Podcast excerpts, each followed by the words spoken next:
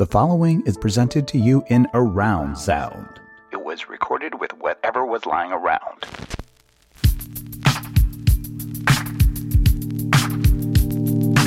Lady don't take no shit, insist on respect the sister, walk around acting womanish. She won't speak unless it's something worth saying, don't play. The girl take herself so serious, now. People stare curious, now. She got a natural way, her hips sway furious, now. Yeah, luxurious, now. Carries herself like the cutest, most prettiest thing you see this side of the bay. Hey, this is Lady Don't Take No, your weekly roundup of all of the real and none of the fake. I'm your host, Alicia Garza. This show is pro black, pro queer, proudly feminist, and pro do what you like. Every week, you're going to get the best of what goes on in my head, what we loving on, and what we hating on, what we might be, and what we ain't going to do. Politics, pop culture, what happened in the midterm elections, and why that matters for you, we cover it all. We know that no matter where you are, it's a challenging time, a changing time, a time of transformation. It's all the things all the time nowadays, but we are going to help you understand the dynamics of this time every single week. So be sure to tune in, tell a friend, and leave a review on Apple Podcasts. We do it for the culture, so the pod is free 99 because we know that with a country in chaos, the least we could do is keep you from putting your money anywhere else than where it's needed. All the clerks wanna offer you help. All the folks compliment your style. Little children wanna jump in your lap. Girl, I wanna do that myself. This week, we're changing it up. Today, we're going to talk about the midterm elections, as November 8th was just around the corner. And while we're still getting some key results, there is still a lot to discuss. Now, just to back up for a minute, what was at stake in the midterm elections was governor's races, secretary of state races, state house and senate races, and federal house and senate races. If you want to pass laws in this country, you need majorities in each of these chambers, whether it's at the state level or the federal level. You need someone who's going to sign the bills. That's the governor. When they're passed by the House and the Senate, either in states or in Congress. And you need people who are going to both make fair rules about voting and who are going to protect those rules. That's the role of the Secretary of State. Now, the prediction was that the extreme faction of the Republican Party was set to win big, that they were going to take over seats across the nation. Well, it turns out that those predictions were wrong, wrong, wrong. And thank God. Now, as of the time of this recording, it looks like Democrats have won control of the United States Senate. That means that Democrats will have a more straightforward path to passing laws that align with their agenda, codifying Roe despite that bullshit that the Supreme Court tried, taking strong action on climate destruction, addressing jobs in the economy, even criminal system reform. I mean, perhaps. It looks like Democrats have lost the House, but not by as much as we thought. About 10 seats now, maybe less by the time of this recording. Now, look, I gotta be honest with you. For Lady, it's never been about some elation that Democrats would win. And to be honest, some of the Democrats that did win and are poised to win, think Arizona and Nevada, and honestly, even Georgia, are much more moderate Democrats, like Kyrsten Sinema type Democrats. But if we remember that elections are about designing the terrain that you want to fight on, I will fight a moderate Democrat with glee compared to the dread I feel thinking about fighting the extreme right. Now, who wants a Congress full of people like Marjorie Taylor Greene? Definitely not me. And I'm going to go ahead and assume that it's not what you want either.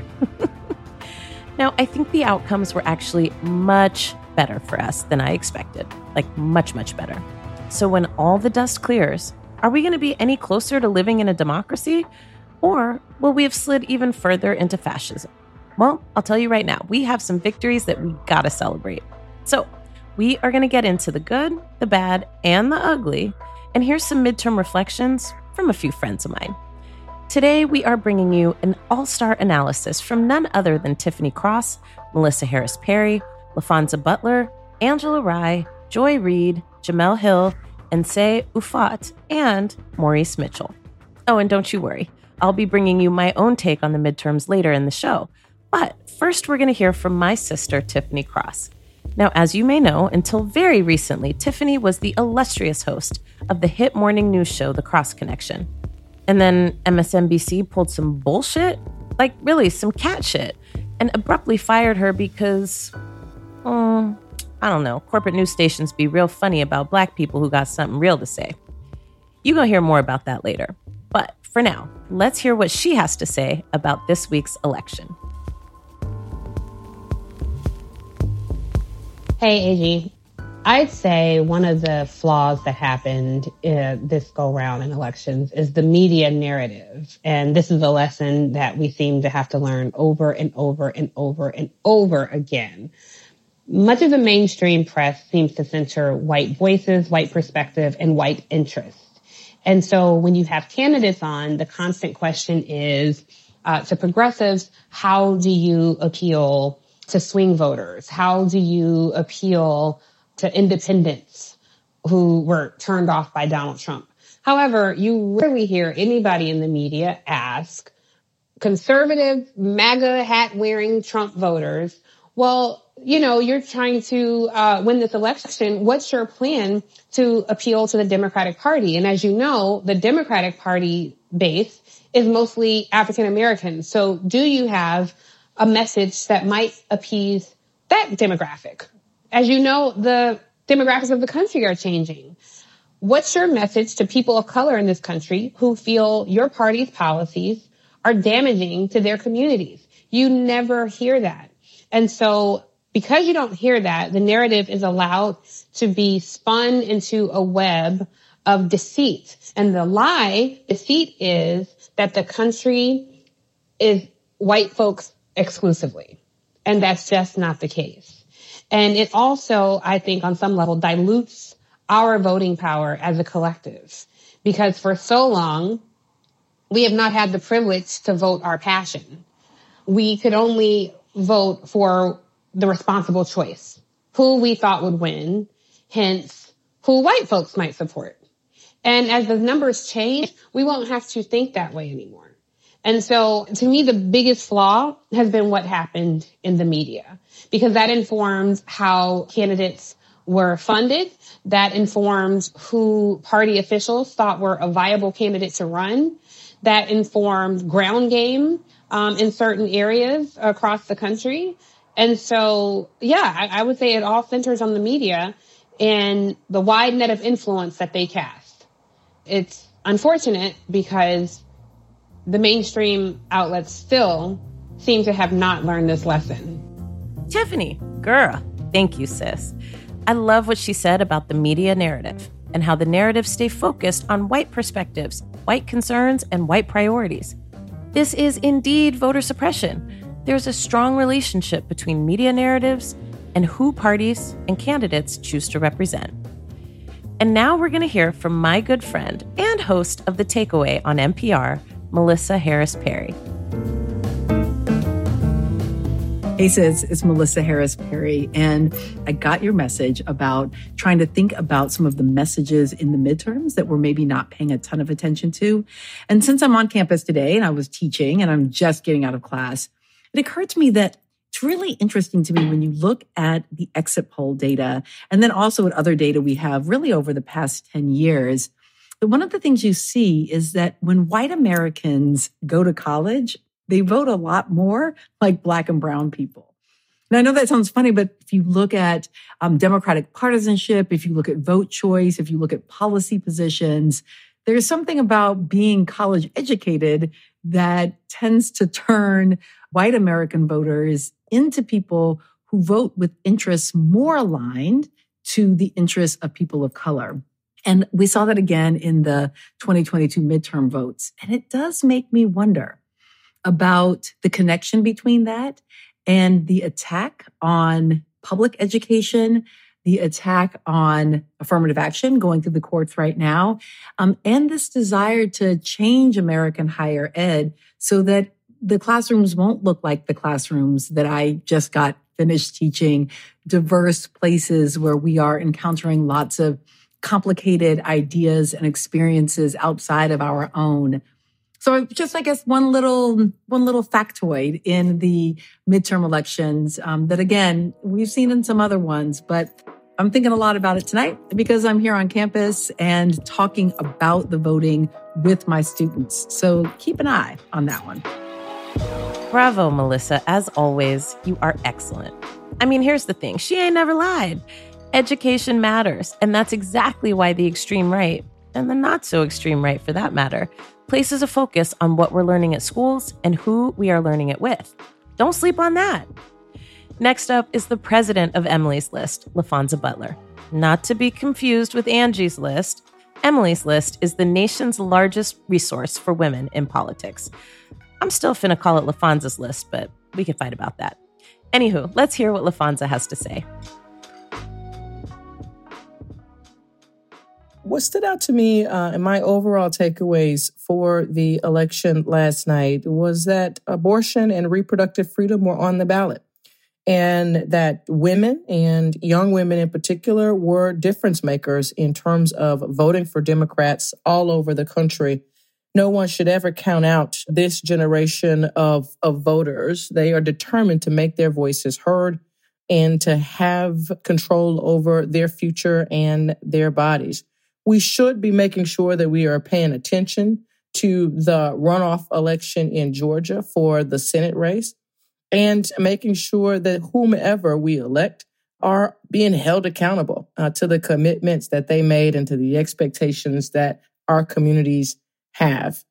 And, you know, we can't forget that there are elections uh, happening next year. And so we've got to continue to stay vigilant and stay committed to turning out and voting and exercising our right, our power, and having our voice heard in our democracy. It is really true that the outcomes of this election were determined by women faux show. We are mad as hell about abortion access and rights, and we don't want nobody telling us what the fuck we can do and can't do with our bodies. Period. Now, the Republicans way overplayed their hand here. Even conservative women ain't fucking with getting rid of abortion now, honey. Come on, child. Now we're going to hear from two of our past illustrious guests. First, Angela Rye, who is the principal and CEO of Impact Strategies. Angela will be followed by Maurice Mitchell, the national director of the Working Families Party. Let's start with Angela. What say you, Sister Rye? These midterms disappointed. Um, I wish I could say that I expected a different outcome, a better outcome but I just have not had a whole lot of hope in um, white supremacy and racism um, since January 6, 2021. I've never really had hope in it, but you know, I was pretty sure that they would show up and show out, and that is exactly what happened. So, whether we're talking about Stacey Abrams um, losing the governorship in Georgia or the now, you know, the fact that Herschel Walker is in a runoff with Raphael Warnock, which is absolutely ridiculous, or the fact that Val Demings didn't come close to Marco Rubio in Florida, or the fact that Louisiana had slavery on the ballot and they um, voted to to keep slavery from the state constitution. And I know that the gentleman who wrote the amendment said that he wanted to do a redo, but I just don't have any hope in Louisiana. So this is a very disappointing midterm election. And I think what we have to remember, it wasn't just that the Democrats' policies that made me think that the Democrats would lose the House. It's how they redrew these districts through the redistricting process little thing we call gerrymandering happens as a result of the census. It's what happens when folks don't um, show up to be counted in the United States Census. You get drawn out of your districts because they treat you like you are invisible. And since we're talking about a census, this one is different, but I really encourage you all, if you have not, to sign up today take the Black Census, go to blackcensus.org. It is an incredible project of the Black Futures Lab, and it is a way to ensure that Black folks can be counted. We can speak to our issues, what matters to us most. We are heard. We are represented. This survey was designed by us, it's designed for us, and it will inform a Black agenda. Which brings me to my final point. A Black agenda is what is necessary to hold elected officials accountable to whether you voted for them or not. You pay them with your taxpayer dollars. So it is important, it is imperative that they serve and meet your needs, your political and policy based needs um, through the political process. And so we want to formulate an agenda that they have to be responsive to. They are accountable to us, they must be accountable to us. That is how we can continue to stand in our power. If you're in Georgia, y'all get ready to vote in this runoff.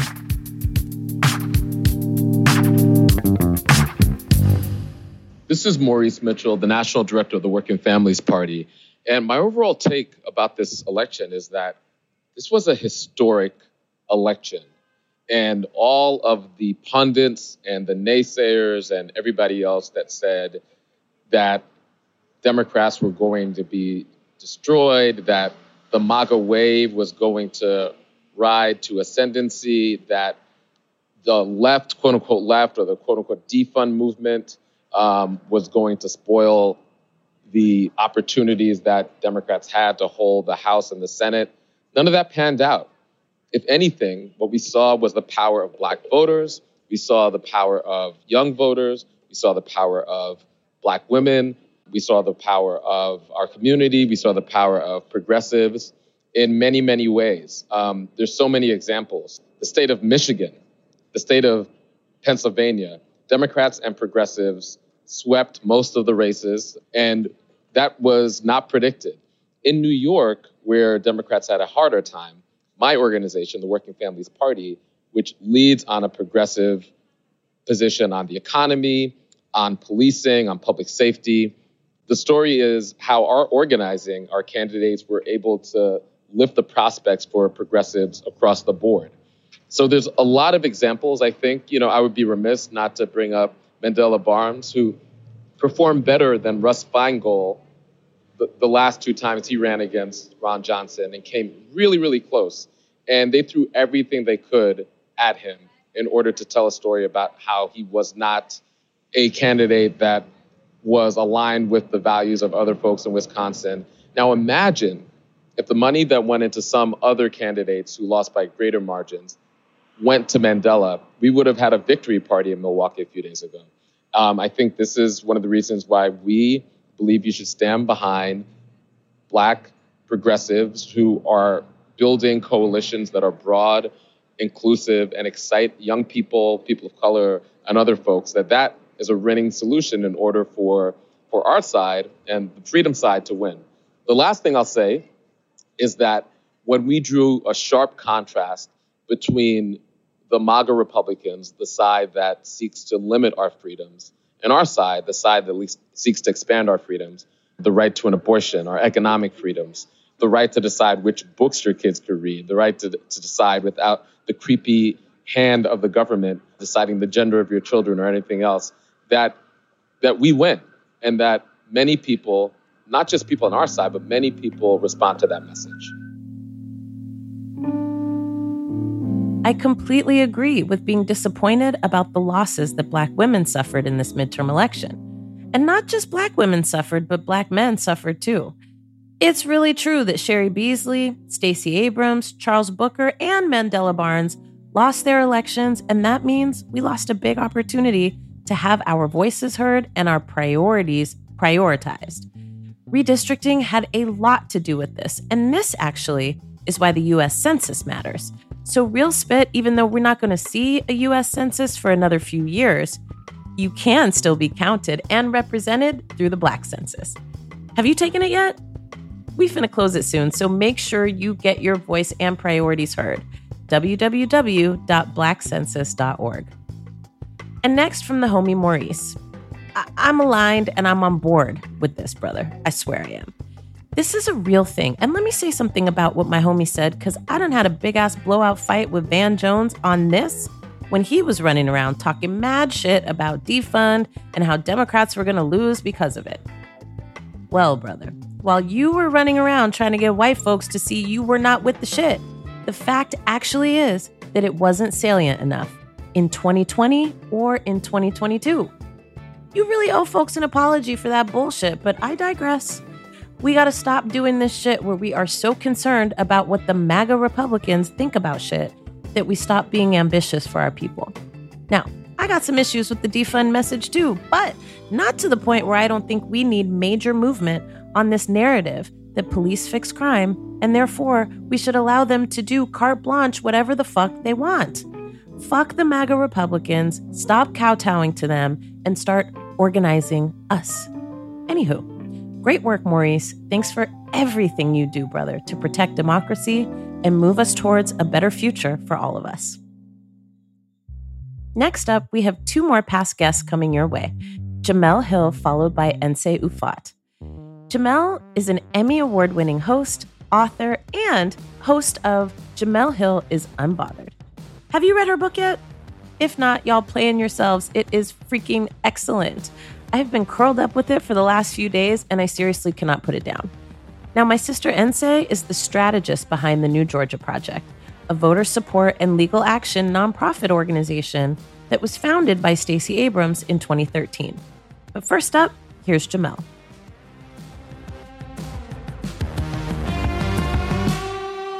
As far as the midterms go, um, the part that is revelatory for me is is that I feel so positive afterwards. I came into the midterm elections not feeling very positive, understanding that I was probably in for a rude awakening. And I guess I was the dummy being in media and seeing how media has been, especially during this political climate. I should have never believed that any of their narratives were true, but they were starting to settle in. And I expected that there would be a lot of disappointment. I thought it would be a lot of disheartening outcomes, but that was not the case at all. In fact, I, for the first time in a long time, I actually saw a pathway to the future. I think the biggest thing we can glean from these outcomes is the fact that people do care about democracy. Uh, I've read a lot of things where people have said that those who are voters do not care about democracy being one of the selling points or the fall of democracy being one of the, the points that would get people to actually vote. And it turns out it actually was something that generated a lot of enthusiasm and vigor among people who uh, were in the voting block. And I think the media had it very wrong by thinking that people only wanted to vote off of selfish interest. And it appeared that there was at least some level of urgency built around issues that may not be issues of the moment. And by issues of the moment, I know right now everybody is concerned about the economy, the, the potential recession, gas prices, those kind of things. And I think we were led to believe that those were the only issues that people were voting on. And it turns out that a lot of people did have the big picture in mind. So, what I would say going forward that we need to pay attention to is actually in a way, uh, uh, inverse of your question. What we don't need to be paying attention to going forward is the media. Because given how awful they frame stories, given how awful the polling is, if we pay attention to any of that, it, we're undercutting our own level of enthusiasm because those people don't know what they're talking about. And the reality is that there's a lot more people in this country who care about the core things that kind of bind us all than we are led to believe. I'm not saying it's the majority of people, but I think it's a significant enough portion to where we can actually make a dent in this experiment that has gone wrong um, with our democracy uh, at this present moment. So what I would say is like we honestly need to kind of ignore all of what the media is saying leading into any election because those motherfuckers be wrong. And as far as black people are concerned, just like every election, it's a dicey proposition. On the one hand, we are shown things that we were already familiar with, and that is the fact that the majority of white people in this country do not want the same things that we want. And even though we have seen this throughout history many, many times, that doesn't make it less impactful every time we see it. It just further drives home that in very many ways, we are fighting a certain battle alone. And what I hope would come from this is that it makes us even that much more determined to achieve our full liberation. So for us, it does mean a step forward in the sense that while certainly not all of our agenda or even close to it is being met, we should always treat these elections as a recognition of the power that we have that we often don't recognize and don't pay respect to because we sometimes can be so disillusioned by the system. But I think at the very least, this shows that there's considerable power that we have, and the worst thing we can do is to give it away.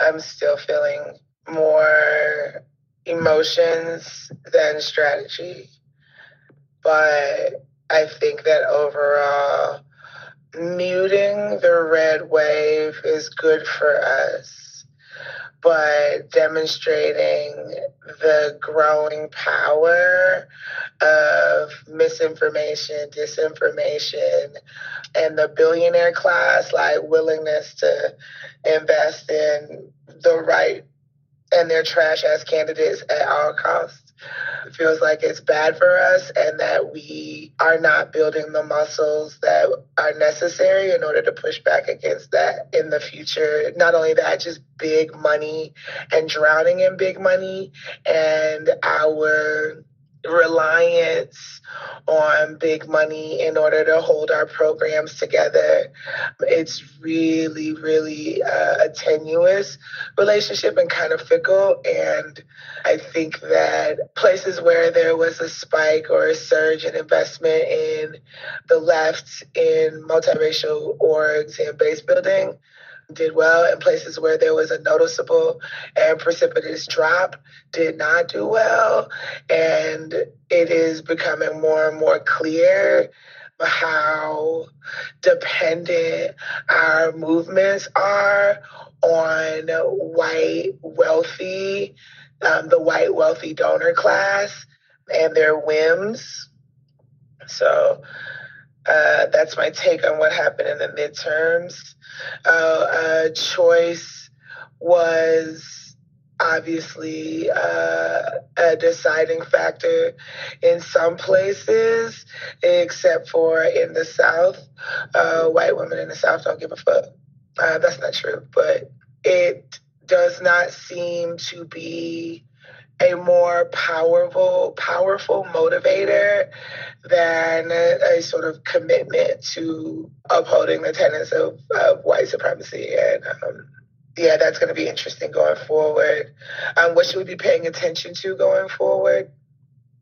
I don't know how to mute or neutralize the impact of the fear tactics uh, and the like fear of the loss of power and the loss of like unearned white racial superiority and how powerful of a motivator that is and how that is going to influence white voters decisions going forward um, particularly white particularly white women I think that also um, combating misinformation, man, like we don't have the tools. We are not equipped.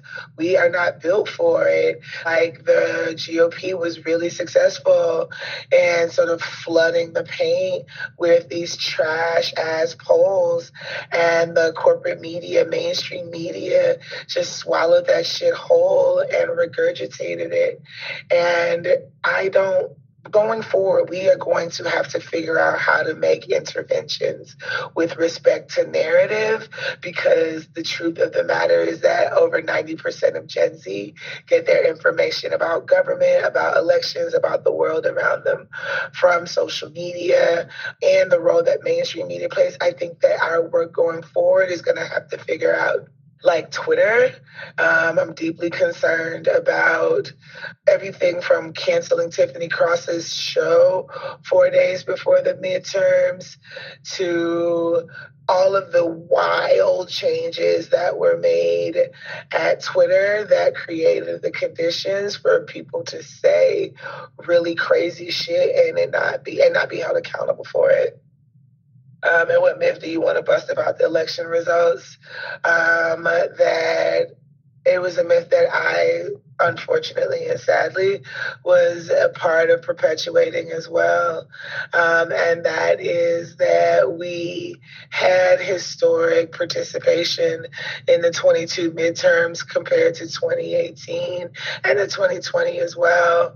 I think one of the things that I got hustled and finessed out of was when we were looking at historic levels of participation, there is early voting in person and absentee ballots. And we saw a 1 million ballot deficit in 2022. So last time there was a big election, we had 1.2 million absentee ballots submitted, and it's down to 200,000 for the 2022 midterms. It's a huge problem.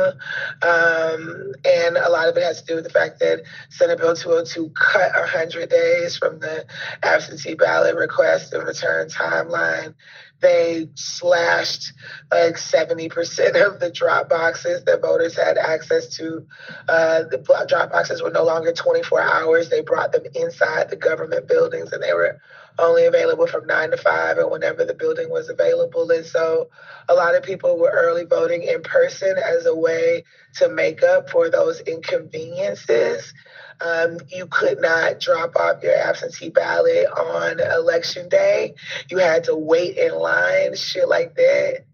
I did not peep that. I didn't pick up on that. I was focused only on early voting in person numbers and a million Georgians not turning in and not being able to vote by absentee absolutely, absolutely had an impact on the results of these elections. And it's a myth that I'd like to bust. First, Jemele, I feel the same, same.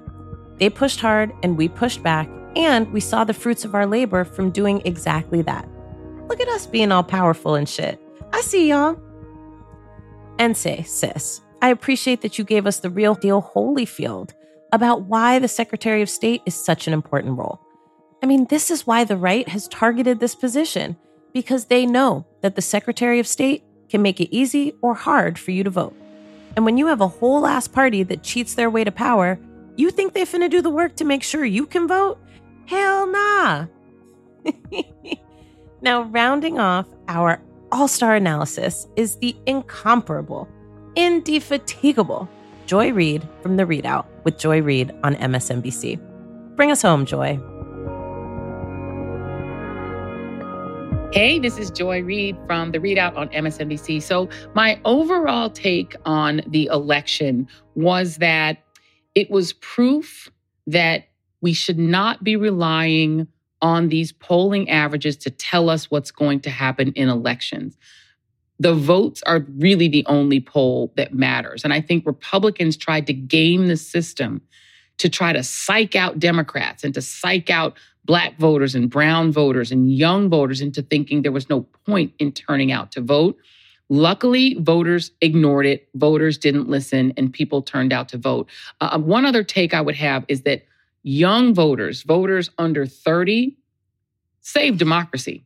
They turned out in incredible numbers in historic numbers. And it was young voters, voters of color, even young white voters. White voters under 30 actually voted mainly for Democrats. They voted majority for Democrats, which is unusual. Usually, white voters of every age group vote for Republicans. So I think young voters turning out was really, really important.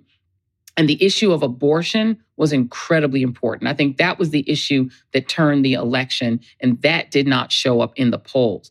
As far as Black folks, I think that the election was a net positive for us in a sense because it's going to preserve some of the gains that we've gotten under the Biden administration. It's not all the things that we needed, but things like student loan debt um, removal, you know, people being able to reduce some of that student loan debt. That's key, especially for Black folks. And being able to have a Congress that's not going to try to legislatively overturn that, I think is a very big deal. Environmental issues, which may still have a chance if Democrats hold the Senate and somehow hold the House.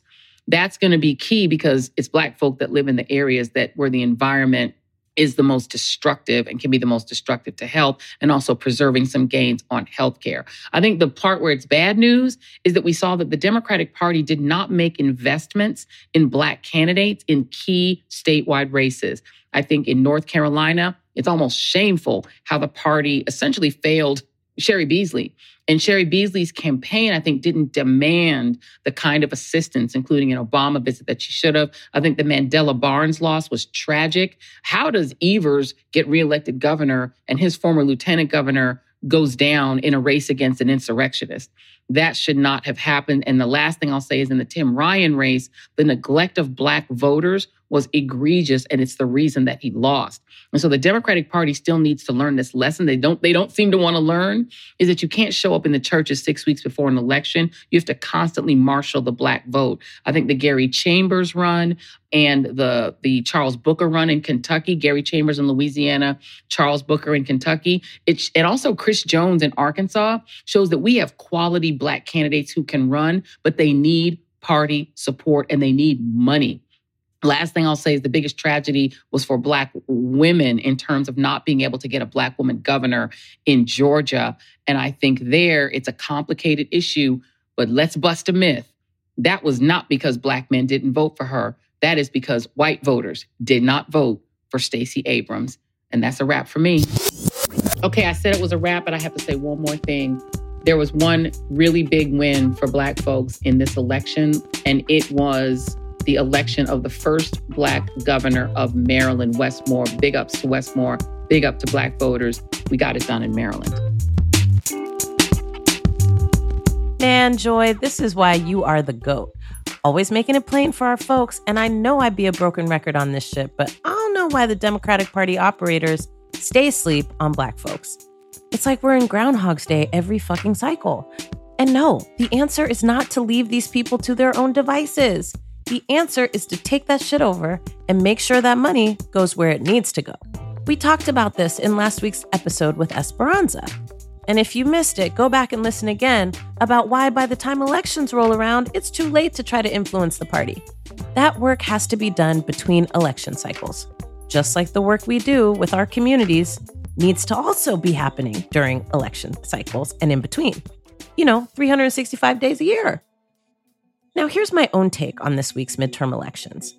To be honest, and because I'd be listening to the news all the time, I too got caught up in the bloodbath narrative. Why? Well, because white people are 70% of the electorate in this country. Yeah, 70%. And to be honest, I just do not trust that in a country built on slavery and genocide, that white voters won't move to push us all off a cliff at any time for no fucking reason at all, except racism, implicitly or explicitly. Case in point, on election night, I was sitting on my porch with my sisters, Angela and Tiffany, and one of my neighbors comes walking down the street with his dog. He starts telling me all kind of shit. And now, for context, honey, in my neighborhood that has hella white people in it, people are starting to get up in arms about crime. Our neighborhood is literally so fucking quiet. And yeah, every so often you might have somebody go through your car if you leave the shit unlocked. And yeah, there have been a few robberies. But look, Folks, I lived in Oakland for 20 plus years, and where I live right now ain't even the fuck close. Also, it's coming up on the holidays, and if you ain't got shit to put under the tree, you looking for some shit right now. People are talking about how bad the economy is, but you're not talking about what people do to make ends meet. Now, I haven't heard no gunshots, no helicopters, no police sirens in literally six months. Really and truly, ain't nothing unsafe about this neighborhood, I promise you. Now, anywho, this neighbor is talking to me about he done fucked up his back because a white meth head broke into his house during the day and he fought old boy.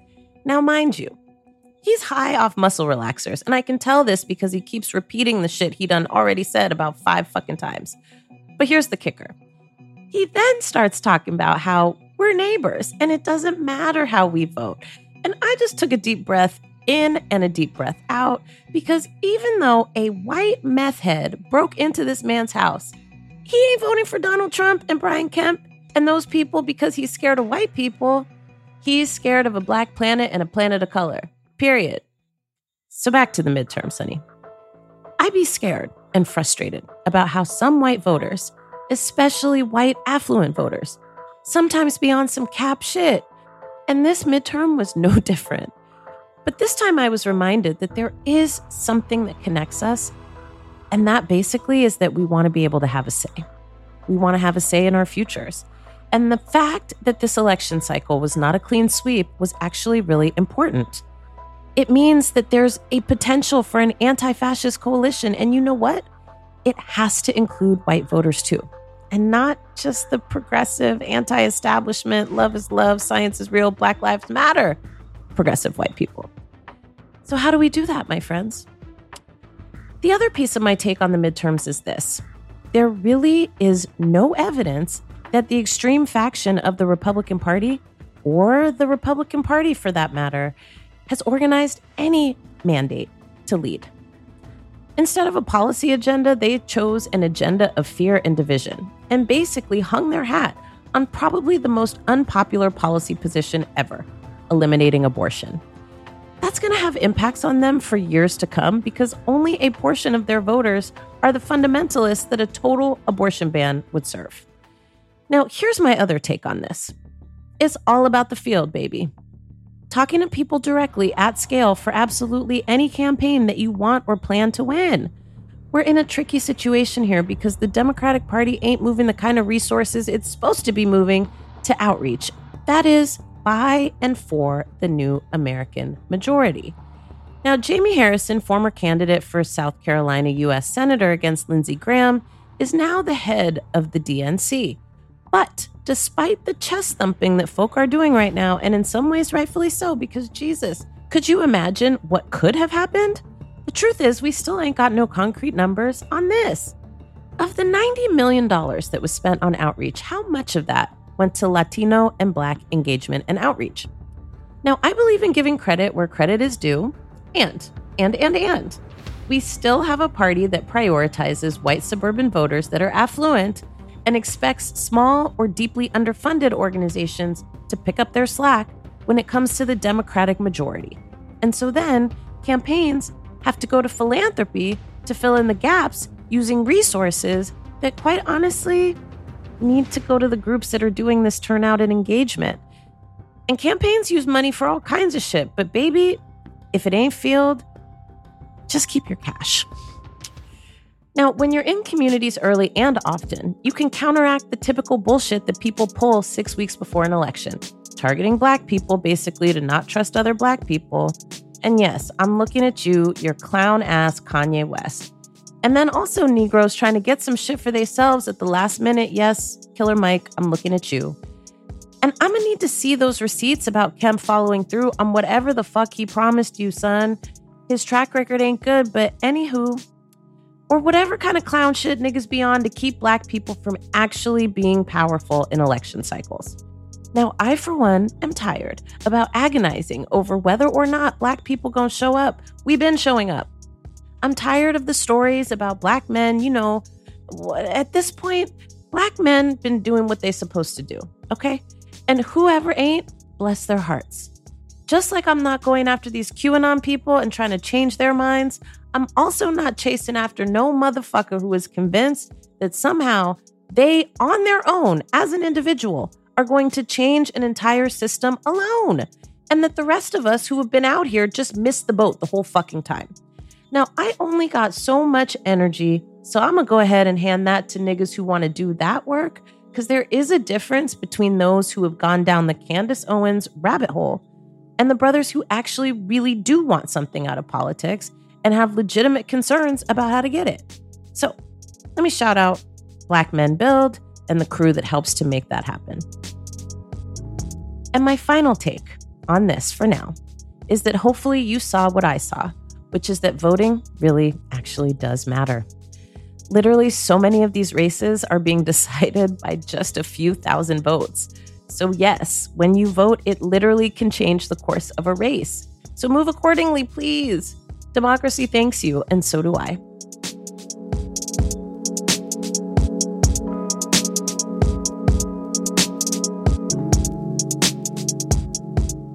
And just like that, it's time for our weekly roundup. Now, we're going to keep it short this week because who the fuck was paying attention to anything but whether or not we were going to drive full speed off a cliff?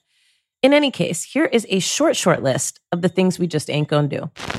Number one, and literally probably like almost the full list for this week paint these states with a wide brush when we're talking about what went down. Now, look, y'all, maybe this is because I just moved to Georgia, but it's leaving a bad taste in my mouth when we talk about whole ass places being fucked up, when we know good and damn well our people are living inside the empire. All I'm saying is, let's be specific, shall we? Is it Florida that's fucked up, or is it Ron DeSantis and the people who keep him in power?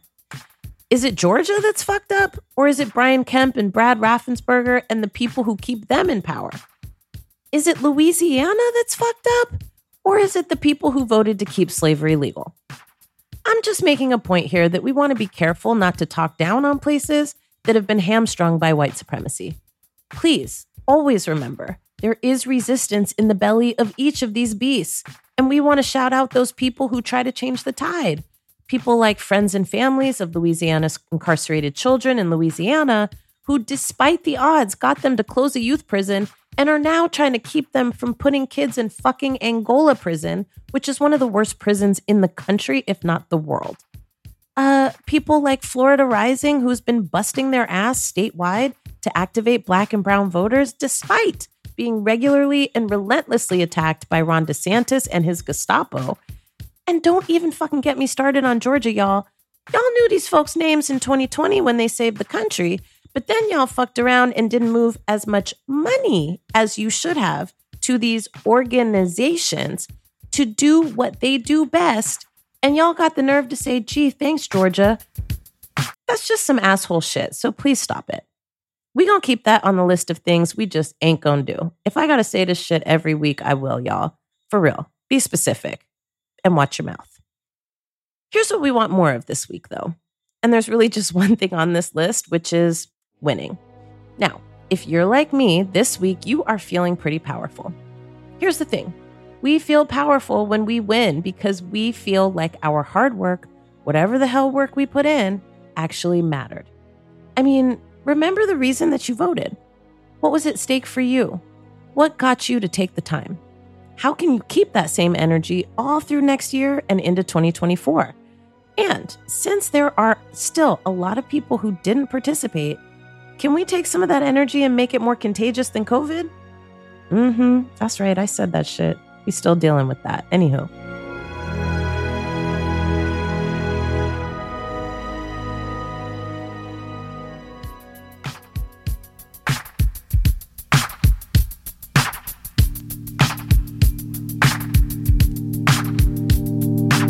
That's it for Lady Don't Take No, but I will be back here next week with a brand new conversation and some more news you can use.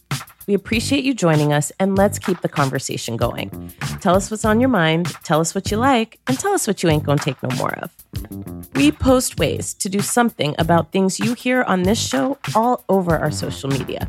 So, if we got you amped up today, check out the socials to find out how you can take action. On Twitter, we're at Lady Take. On Insta, we're at Lady Don't Take No Pod. We're also on Facebook at Lady Don't Take No Podcast by Alicia Garza.